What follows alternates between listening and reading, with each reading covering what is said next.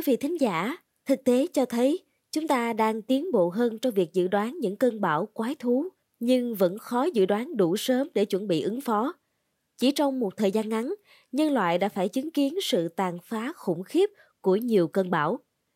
Tại sao bão lại xuất hiện với tần số ngày càng dày đặc và mức độ tàn phá ngày càng ác liệt như vậy? Hãy cùng Trinh Trà bàn luận trong số podcast ngày hôm nay nhé.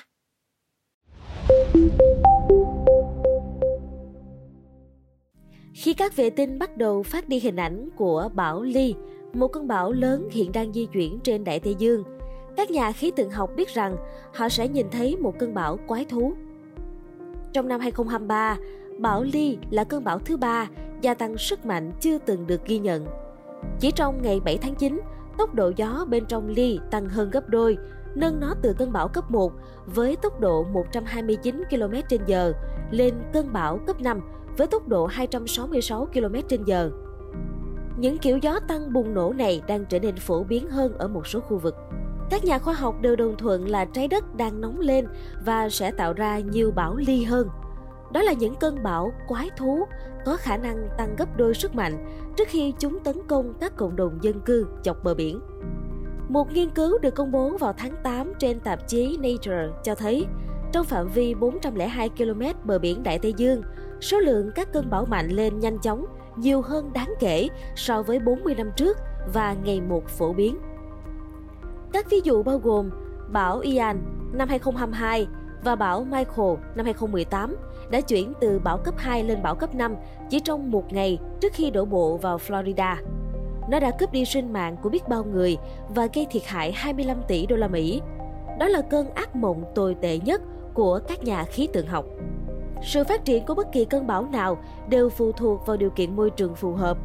Nếu nước trong đại dương bên dưới cơn bão đủ ấm, khi bốc hơi, nó sẽ giải phóng một lượng lớn năng lượng, từ đó gây sự sụt giảm áp suất không khí và tạo ra những cơn gió mạnh.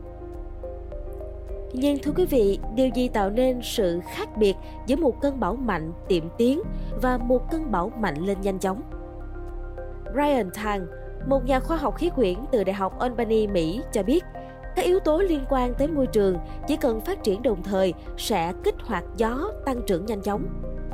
Ngay trước khi cơn bão Ly bùng nổ sức mạnh đột ngột, ông Thang có linh cảm mọi thứ sắp leo thang nhờ những hình ảnh về khối tinh thể băng và nước mưa xoáy trong cơn bão.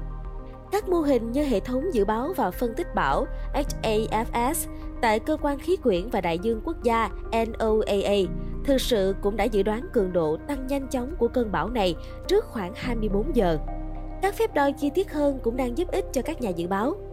Lấy cơn bão Michael năm 2018 làm ví dụ, một nghiên cứu năm 2020 cho thấy dữ liệu vệ tinh và số liệu đo được từ các phao ở vịnh Mexico cho thấy một đợt nắng nóng trên biển đang diễn ra trong quá trình bão tiếp cận. Ngoài ra, các nhà nghiên cứu sử dụng ngày càng nhiều máy bay không người lái bay vào phần thấp hơn và nguy hiểm nhất của cơn bão, được gọi là lớp ranh giới, để thu thập thông tin hữu ích về cường độ của bão. Ruby Leon, một nhà khoa học khí quyển tại phòng thí nghiệm quốc gia Tây Bắc Thái Bình Dương của Bộ Năng lượng Mỹ, chỉ ra ảnh hưởng của đại dương đối với các cơn bão nhiệt đới có thể rất phức tạp.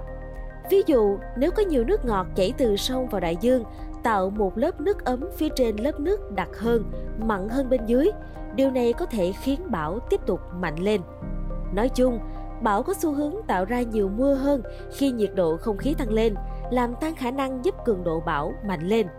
Cô Lyon cho biết thêm, hiểu được các sắc thái môi trường này sẽ rất quan trọng, giúp các nhà khoa học dự đoán trước tốt hơn về những cơn bão đang ngày càng nguy hiểm. Quý vị nghĩ sao về những thông tin trên? Hãy để lại ý kiến của mình bằng cách bình luận bên dưới nhé. Cảm ơn quý thính giả đã lắng nghe số podcast này. Đừng quên theo dõi để tiếp tục đồng hành cùng với podcast Báo Tuổi Trẻ trong những số lần sau. Còn bây giờ, xin chào và hẹn gặp lại. thank you